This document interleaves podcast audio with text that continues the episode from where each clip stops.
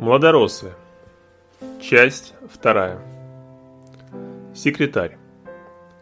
В исканиях любви жалеем мы себя и восторгаемся своей притворной властью, и часто думая, что любим высшей страстью, ничем и никому не жертвуем, любя.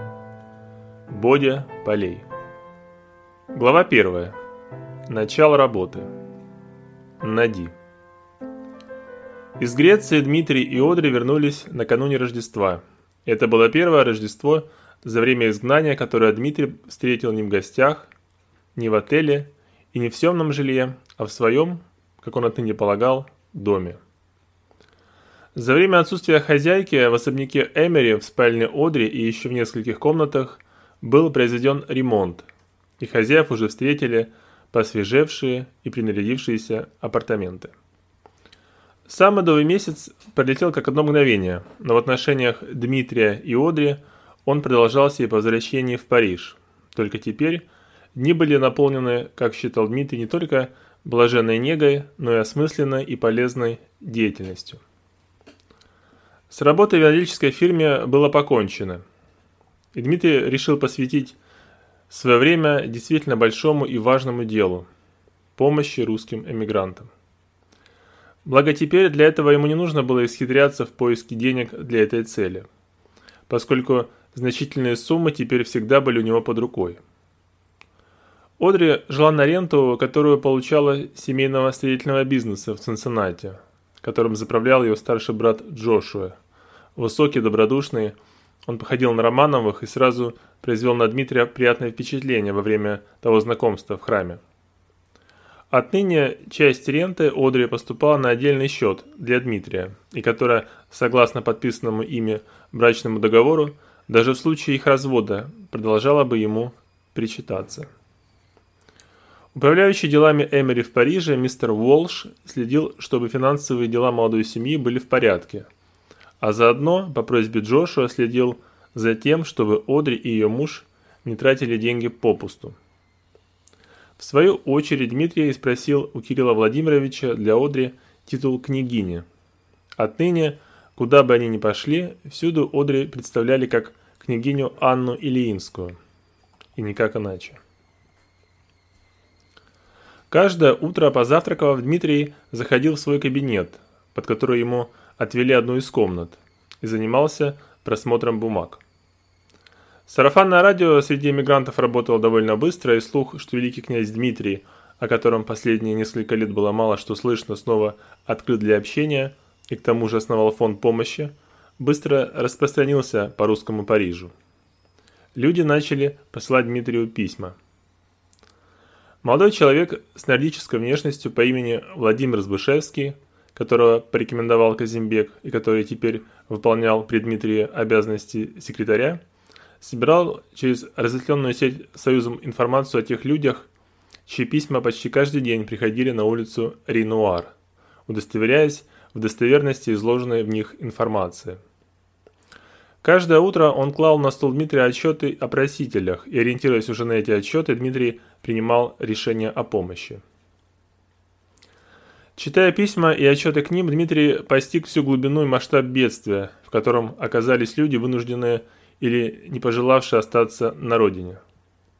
Люди, прежде жившие в Петербурге или Москве, или в своих имениях в комфорте и достатке, прекрасно воспитанные, образованные, говорившие на нескольких языках, теперь вынуждены были влачить жалкое существование в промышленных районах Парижа, ютясь часто большими семьями в крохотном съемном жилье, трудясь на тяжелой, неквалифицированной работе. Эта ситуация требовала исправления. Дмитрий решил, что именно на нем, как на представитель дома Романовых, которые правили русскими людьми 300 лет, лежит ответственность за этих несчастных. И в силу появившихся у него вновь возможностей, он должен помочь им. Все просьбы, что приходили к Дмитрию, он разделил на три категории. В первую он откладывал письма, в которых просто просили денег, и их было большинство – во вторую он отбирал те, в которых люди просили покровительства, протекции или заступничества. В третью Дмитрий откладывал, как он сам их называл, ритуальные письма. Те, в которых люди, как правило, ничего не просили и ни на что не жаловались, а просто желали встречи с ним, Кто-то хотел возобновить старое знакомство, кто-то засвидетельствовать свое почтение, а кто-то просто поглазеть на великого князя. Дмитрий, засучив рукава, при поддержке Сбышевского, приступил к осуществлению своей миссии. Люди начали получать деньги. Вскоре в особняк на улице Ренуар нанес визит Казимбек в сопровождении двух младоросов. Одного звали Кириллом Елито-Величковским, другого Борисом Лихачевым. Обоим было чуть за 20. Очень разные внешне по темпераменту, Величковский был крупным и апатичным молодым человеком, в то время как Лихачев был невысоким и очень бойким. Они с одинаковым восхищением смотрели на Казимбека, безоговорочно признавая его авторитет. Одри, как гостеприимная хозяйка, встретила гостей роскошным ланчем, за которым следила за тем, чтобы никто из гостей по скромности своей не ограничился одним чаем. Она видела, как были бедно одеты сопровождавшие Казимбека Молдоросы. Обрати внимание на заношенные до заплат на локтях пиджаки, на застиранные до потерявших всякий цвет воротники рубашек и заметив стоптанные каблуки на их башмаках – при этом сам Казимбек был одет, если недорого, то не без налета лоска. За ланчем, к которому чуть позже присоединился Сбышевский, больше говорила Одри, чем Дмитрий. Выйдя замуж за русского князя, она естественным образом заинтересовалась всем русским. Ей хотелось побольше узнать, чем жили эмигранты из этой огромной странной страны, где, как ей было известно, до революции большая часть населения была совершенно безграмотна и жила в бедности, в то время как представители высшего сословия много путешествовали и говорили на многих языках. Она спрашивала молдоросов про их жизнь до эмиграции и выяснила, что они так же, как и их глава, происходили из старых дворянских фамилий, и их родители владели обширными земельными угодьями, а отец Бышевского даже держал доходный дом в Петербурге – но все это они знали по большей части из рассказов родителей, поскольку на момент вынужденного расставания с родиной им всем было чуть больше 10 лет. Покончив с ланчем, все перешли в гостиную, и здесь наступил звездный час Казимбека. Он информировал о тех достижениях, которых удалось достичь Союзу на текущий момент. Почти во всех европейских столицах есть наши представительства, или как мы их называем, очаги – Самые крупные из них в Белграде, Праге и здесь, в Париже, где, соответственно, самое большое скопление наших соотечественников. Сидя на стуле работы Гамса, Казимбек чувствовал себя так, словно он был на сцене, и на него были обращены взгляды не пяти человек, а огромной аудитории. Помимо европейского континента, наше представительство есть также на Дальнем Востоке, в Харбине, в Соединенных Штатах и Южной Америке – Конечно, в силу их малочисленности их тут назвать очагами, это ячейка, но с течением времени при должной китайской работе и они дорастут до очагов. Видя, что Дмитрий слушает без ложного интереса, Казимбек решил, что пора переходить к делу. «Борис», — сказал он и протянул в сторону Лихачева руку. Лихачев тут же вынул из портфеля, который держал при себе, сложенный вдвое лист бумаги, и передал его главе. Развернув лист, Казимбек передал его Дмитрию, который вместе с Одри сидел на диване. «Это пробный вариант нашей новой газеты «Бодрость», которую мы хотим в ближайшее время выпустить», — сказал Казимбек. Дмитрий, а еще больше Одри, с любопытством посмотрели на титульную страницу готовящейся газеты. На левой стороне, вверху, большими черными буквами, было выведено слово «бодрость», оно было на фоне круга с длинными стрелками, напоминавшие солнце и исходящие от него солнечные лучи. Сам круг посередине был разделен жирной черной линией, от середины которого еще одна жирная черная линия шла вверх, упираясь в высшую точку окружности. Над этим своеобразным солнцем также был выведен контур Георгиевского креста. «Любопытно», — заметила Одри. Ниже был текст, а справа, в обрамлении рисунка, изображавшего штандарт, крупными буквами было выведено «Царь и Советы». «Вы все-таки решили оставить этот лозунг?» – спросил Дмитрий, и как строгий учитель смотрит на привинившегося шкалера, посмотрел на молдоросов. «Это самый запоминающийся наш лозунг», — ответил Казимбек. «Но и самый провокационный. При слове «совета» первое, о чем подумает любой русский, это большевики». «Ваше Высочество», — сказал Казимбек, — «мы прекрасно понимаем возможные последствия подобной провокации. Но провокация – наш метод. Главное – привлечь внимание читателя, а далее, читая текст, он сам узнает наши цели и задачи». «Читатель может не захотеть даже читать дальше», – возразил Дмитрий. «Ему будет достаточно одного слова». «И такие будут», – вмешался Лихачев, который привык участвовать в разговорах, а не слушать их. «Но такие нам и не нужны. Нам нужны те, кто способен посмотреть чуть дальше привычных эмигрантских представлений». «Милый, может, и правда в этом слове нет ничего страшного?» – спросила Одри, которой хотелось помочь Мандоросам. Дмитрий не хотел, чтобы Одри вступала в их спор, точным ровным счетом ничего в этом не понимая, а руководствуясь лишь жалостью к Мандоросам. Но указывать ей на неуместность ее замечания Дмитрию не хотелось. «Милая», — сказал он и взяв Одри за руку, — «неизбежно будут обвинения в связи с большевиками». «Но это будут лишь досужие домыслы», — возразила она, — «бездоказательные». Дмитрий нежно погладил руку жены. Именно досужие домыслы губят репутации людей, особенно политиков, сказал он. Именно это произошло с несчастным Ники. Из того словесного потока, который изливался на него каждый день, лишь самая маленькая доля была близка к истине. Но это не помешало разрушить его репутацию, что в конечном счете привело его к гибели. Одри, которая действительно не имела ни малейшего представления о том, что когда-то произошло в России, и чем жили и о чем думали и Дмитрий, и Пландоросы, не нашла, что возразить. Казимбек, видя, что их поддержка в лице Одри иссякла, решил, что пора идти в банк Он встал со стула, решив, что стон будет выглядеть более убедительно, и подошел к камину, над которым на небольшом выступе стоял бюст Наполеона с императорским венцом на голове.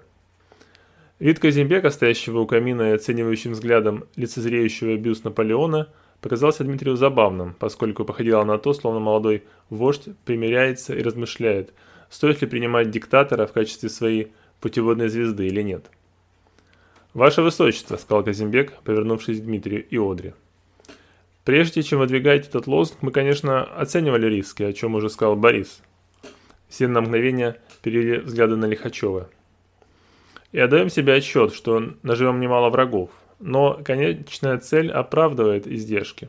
Иногда, чтобы привести человека в чувство, нужно его как следует встряхнуть.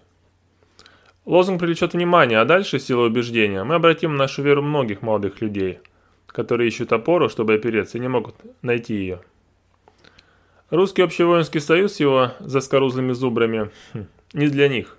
Они нуждаются в будущем, а дать им будущее, в котором будет монарх, можем только мы. «Вас обвинят в связях с большевиками», — сказал Дмитрий, которому уже стал надоедать этот спор. «Тем лучше», — задором воскликнул Казимбек. «Каждого, кто бросит мне такое обвинение, я вызову на дебаты, и камня на камне не оставлю от этого обвинения». Бравада Казимбека совсем не произвела на Дмитрия впечатления, но он не стал дальше возражать и задавать вопросы. Он продолжал со скепсисом относиться и к выдвигаемому молдоросами лозунгу, и к самой их идее заимствования всего – прогрессивного большевиков, но он все же решил не лишать их поддержки при первом их обращении к нему и выписал чек на сумму, позволявшую выпустить первый номер газеты тиражом в тысячу экземпляров. Вскоре после визита Молдоросов Дмитрий и Одри, возвращаясь вечером домой из Гранд-Опера, пребывали в особенно хорошем расположении духа. Они ездили на балет «Пахита» и были совершенно заворожены увиденным – История об испанской красавице Пахите, дочери убитого графа, которую вырастили цыгане, и которая спасла от подосланных убийц своего возлюбленного и узнала правду о своем происхождении, растрогала обоих, но по разным причинам.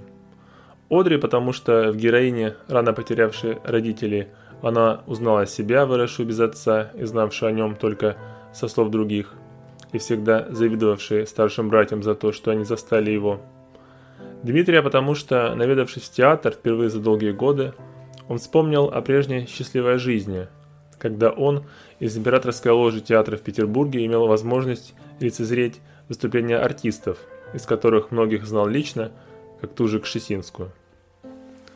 Желая подольше продлить состояние, в которое их погрузило прочувствованное ими зрелище, они оставили авто у входа в театр и отправились домой пешком. Незадолго до этого прошел дождь, и свет от фонарей, протянувшихся вдоль бульвара, отражался в разбросанных по тротуару лужах и разливался повсюду. В этот вечер Одри была особенно игрива. Едва они переступили порог и отдали пальто горничной, она потянула Дмитрия в спальню. «Я только покурю», – сказал Дмитрий и, поцеловав ее, отправился в свой кабинет.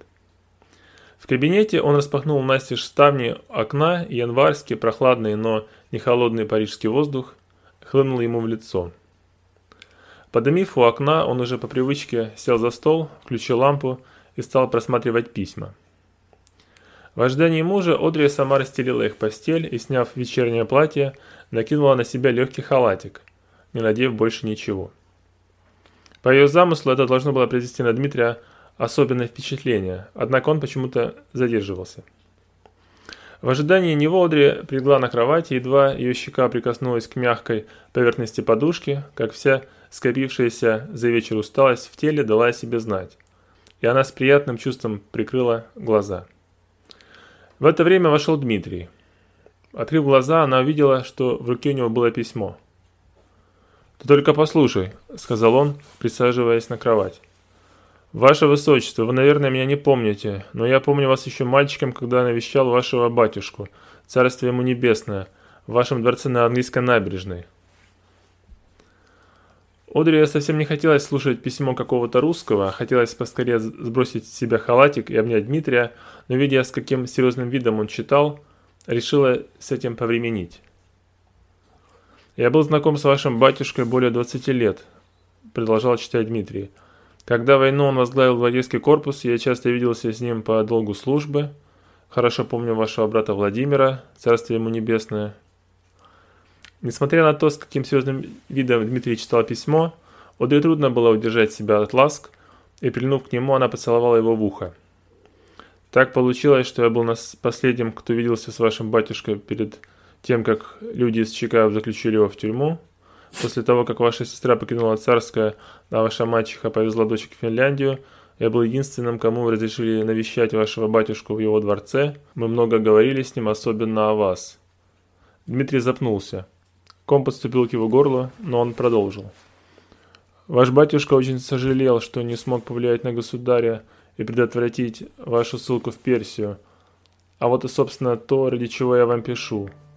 Во время нашей последней встречи ваш батюшка дал мне фамильный портсигар с просьбой, если даст Бог, передать его вам, а в портсигаре этом его письмо для вас. Долго я пытался найти вас, пока не услыхал, что вы сами принимаете всех, у кого есть нужда до вас. Если позволите, я навещу вас и выполню свой долг, передав вам портсигар, а с ним письмо вашего батюшки.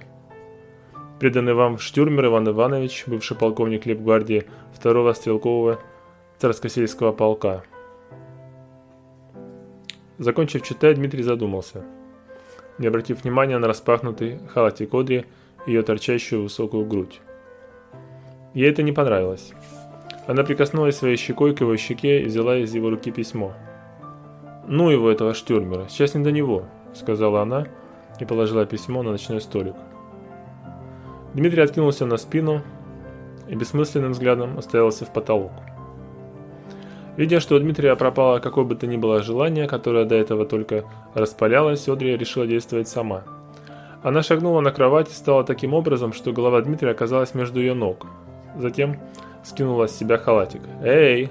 – притянула Одри, покачивая бедрами в разные стороны. «Нужно не хадрить, а жить». Дмитрий изучающим взглядом посмотрел на ее половой орган, затем резко привстал и, схватив ее за запястье, притянул к себе. «Ты права, надо жить», – сказал он, и, заключив его в объятия, со страстью поцеловал.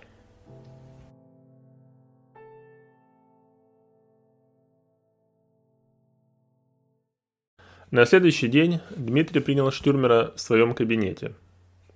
Старичок оказался сухоньким, с клоком белых волос на голове и донкихотовскими бородкой и усами. но еще довольно бодрым, с бойким взглядом живых светлых глаз. Пока Дмитрий, стоя у окна, читал пропахшее табаком письмо отца, Штюрмер, сидя в массивном кожаном кресле, с любопытством разглядывал богатую обстановку кабинета. На столе лежал портсигар из коричневой кожи с камнем цвета аквамарин на боку в серебряной оправе. В письме было следующее. «Дорогой Дмитрий, после того, как меня арестовали и лишили возможности отправлять и получать от тебя письма, возможно, это мое последнее письмо к тебе.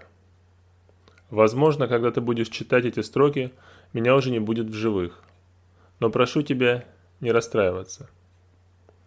Мы оба с тобой христиане, оба знаем, что жизнь земная – лишь приготовление к жизни вечной, в Царстве Божием.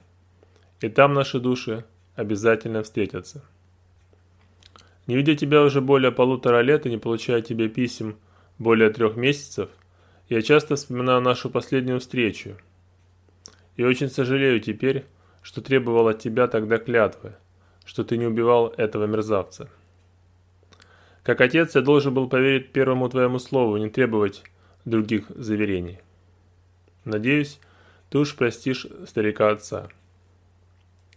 Если же случится невероятное, мне удастся покинуть наш дворец, который теперь стал моей тюрьмой, и я снова смогу увидеть тебя и Мари, то мне больше просить нечего у Бога. Если же этому не суждено сбыться, то прошу тебя, как старшего после меня мужчину в нашей семье, стать защитой и опорой для младших. Я молю Бога, чтобы Бодя, примечание, Владимир Полей, сын Павла Александровича от второго брака, освободился из уральской ссылки и не вернулся домой, а бежал за границу. Когда встретишь его, не отпускай. Он совершенно не знает жизни и может легко поддаться различным влияниям. Дмитрий прервал чтение от начинавших застилать глаза слез. Не знал его несчастный отец, что когда он писал эти строки, сидя под арестом в своем дворце в Царском, его младший сын был уже мертв. Сброшенный вместе с несколькими представителями императорской фамилии в заброшенную глубокую шахту, он умирал мучительно и медленно, пока наконец не спустил последний вздох от ран и истощения. Позаботься о бибишках. Примечание. Ирина и Натали Полей, дочери Павла Александровича от второго брака. Время летит, и на тебя ляжет обязанность благословить их брак с их суженными. Даст Бог, это будут люди порядочные, но если нет, не смолчи и убереги их от ошибочного выбора. И последнее. Я знаю, как ты дружен с Маришей, и это радует мое отцовское сердце – но также знаю, что Мариша всегда готова пренебречь своими интересами ради твоих. Это не очень хорошо по отношению к ней самой, тем более теперь, когда она снова стала матерью. Примечание. В 1918 году Мария родила от Путятина сына Романа, но мальчик прожил только год. Поэтому помни об этом и не позволяй забывать о самой себе и всем жертвовать ради тебя. На этом мысленно обнимаю тебя и обращаю к Богу свои молитвы за тебя, твой отец. Дочитав письмо, Дмитрию трудно было вымолвить слово первые минуты. Он сел за стол и положил письмо в выдвижной ящик. Штюрмер видел, что Дмитрий был растроган прочитанным и не решался нарушать тишину. «Благодарю вас, Иван Иванович», – наконец сказал Дмитрий. «Вы не представляете, какую услугу оказали мне. Старико, лицо старика расплылось в довольной улыбке. «Если я могу вас как-то отблагодарить, то скажите, как?» «Благодарю, Ваше Высочество. В материальном плане нам с женой не на что жаловаться. Отец моей жены, Ефросиньи Петровны, был страстным коллекционером всякой живописи и собрал большую коллекцию, которую нам удалось вывести, так что, распродавая ее, нам хватит до конца дней». Штюрмер замолчал, но вдруг добавил. «Вот если бы он запнулся. «Говорите», — сказал Дмитрий. «Мы с женой последние годы живем одиноко», — сказал Штюрмер. «Гости у нас бывают нечасто. Если бы вы к нам заглянули, то жена была бы очень рада». «Я приду», — уверенно сказал Дмитрий. «Мы будем рады», — улыбнулся Штюрмер. На этом разговор был закончен, и Дмитрий, проводив Штюрмера до входной двери, еще раз поблагодарил старика за выполненное обещание, данное его отцу. И действительно, через несколько дней Дмитрий и Одри пришли в гости к старикам Штюрмера. Вечер получился очень сердечным. Штюрмер много вспоминал о своей жизни и службе в Царском. Рассказал несколько забавных случаев, связанных с Павлом Александровичем. И неоднократно подмечал, как Дмитрий на него похож. То сахар помешивает в чашке, так же, как это делал его отец, стараясь не шуметь, и затем, аккуратно положив ложечку на блюдце, то сидит так же, как отец, закинув ногу на ногу, внимательно слушая своего собеседника. И так же, как отец, много курит. В течение непродолжительного времени Дмитрий несколько раз отлучался покурить. Дмитрию было приятно слышать о сравнениях с его отцом, а Одре было интересно узнать новое о мире, которому Дмитрий когда-то принадлежал и который безвозвратно канул. Ефросинья Петровна, сухонько поставить своему мужу старушка, с еще не угасшим и, по-видимому, когда-то очень бойким темпераментом, живо хлопотала за столом, не позволяя Одри ей помочь. И по всему было видно, как ей отрадно, что в их квартире, наконец, за долгое время появились гости. На стене между саблей и императорским штандартом висела фотография их единственного сына, участника белого движения, умершего уже во Франции, как они сказали, от последствий ран, полученных на фронтах войны. Глаза старушки заслала слезная пелена, когда она рассказывала о нем, но ей хватило сил не расплакаться. Позже, пока на кухне в турке заваривался кофе, Дмитрий в третий раз вышел на лестничную площадку выкурить сигарету. Вернувшись вскоре в прихожую и идя по коридору, не доходя до гостиной, откуда раздавался веселый голос Одри и старика Штюрмера, он вдруг увидел девушку – она выглядывала из комнаты, расположенной в конце коридора. Дмитрий кивнул ей из вежливости, на что она вдруг сделала ему жест, который можно было расценить как просьбу подойти ближе. Дмитрий пошел к ней навстречу, но когда он подошел совсем близко, девушка вдруг встрепенулась и скрылась в своей комнате, закрыв дверь. В этот момент из кухни с подносом с кофе вышла Ефросинья Петровна – Дмитрий, пожал, пожав плечами, пошел в гостиную. «Вы сдаете комнату?» – спросил он, садясь за стол. «С чего вы взяли, ваше высочество?» – спросил Штюрмер. «Я видел девушку в коридоре», – ответил Дмитрий, беря чашку с кофе. «Мне показалось, что она хочет мне что-то сказать, но затем скрылась в комнате». Услыхав это, старики Штюрмер грустно переглянулись. «Что это за девушка?» – живо спросила Одри. «Ваша дочь?» Старики Штюрмер медлили с ответом, но в конце концов Иван Иванович взял слово. «Это наша невестка, вдова Борюшки», — добавила Ефросинья Петровна. «Почему она не с нами?» — спросила Одри.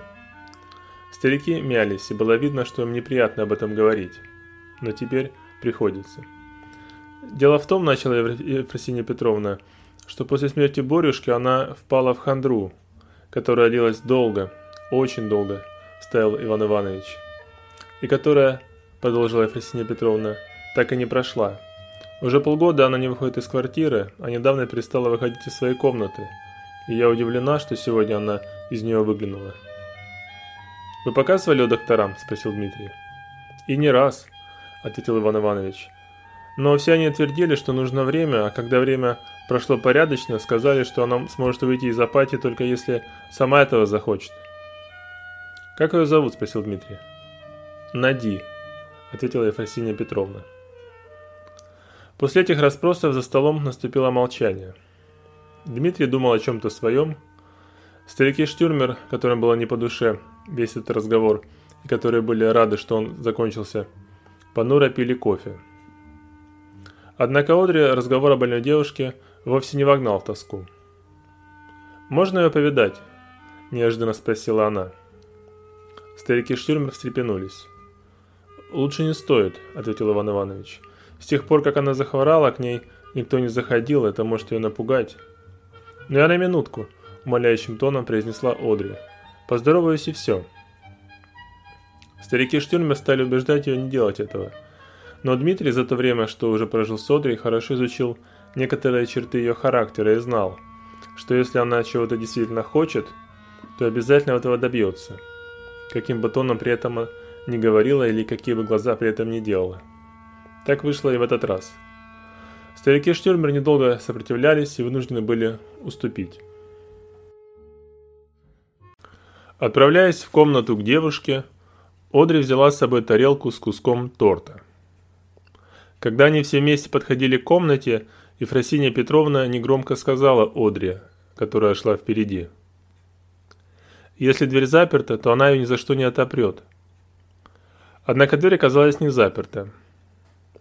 Ефросинья Петровна надавила на ручку, дверь отворилась, и взору Дмитрия и Одри предстала скромно обставленная комнатушка с окном, в котором был виден кусочек освещенной фонарями улицы и чернеющий где-то вдали шпиль храма. Нади, неряшливо одетая, сидя на стуле, водила спицами, однако, что она вязала, было непонятно. При появлении гостей она даже не повернула головы. «Нади, дорогая», — сказала Ефросинья Петровна, — «у нас сегодня гости, его высочество с супругой». Нади продолжала молча вязать, не поднимая головы. «Это тебе», — сказала Одри и протянула ей кусок торта. Нади ни словом, ни жестом не отреагировала на протянутый ей кусок торта. Одри поставила тарелку на стол рядом со стулом, на котором сидела неприветливая девушка. Дмитрий внимательно посмотрел на девушку, изучая ее внешность. Но и его настойчивый взгляд словно проходил мимо нее, не вызывая никакой реакции. Болезненность, которая явно была в этой девушке, которая словно не ощущала присутствия других людей и не, на, и не наигранно, а совершенно естественно продолжала свое вязание, была разлита в атмосфере этой небольшой и мрачной комнаты. Даже веселость Одри, которая обычно всегда располагала в ее пользу всех, с кем доводилось ей знакомиться, поугасла. «Пойдемте», — сказал Иван Иванович с просьбой в голосе. Все начали потихоньку двигаться к выходу. В этот момент Нади, не глядя, протянув руку к клубку нити, который лежал рядом с куском торта, нечаянно задела его, и угощение Одри оказалось на полу. Белый крем — расползся по ковру. Иван Иванович лишь покачал головой и, когда все вышли в коридор, захлопнул дверь. «Простите», – в один голос сказали старики Штюрмер, когда дверь была закрыта. Когда она была здорова, она была совсем другой, приветливой и вежливой, но болезнь совсем изменила ее. Всю дорогу домой Дмитрий молчал. Одри, которая была нелегко переносить затяжное молчание, несколько раз пыталась разговорить его, но безуспешно. Она решила, что настроение Дмитрия связано с больной девушкой, чью историю он, сам такой же мигрант, принял близко к сердцу.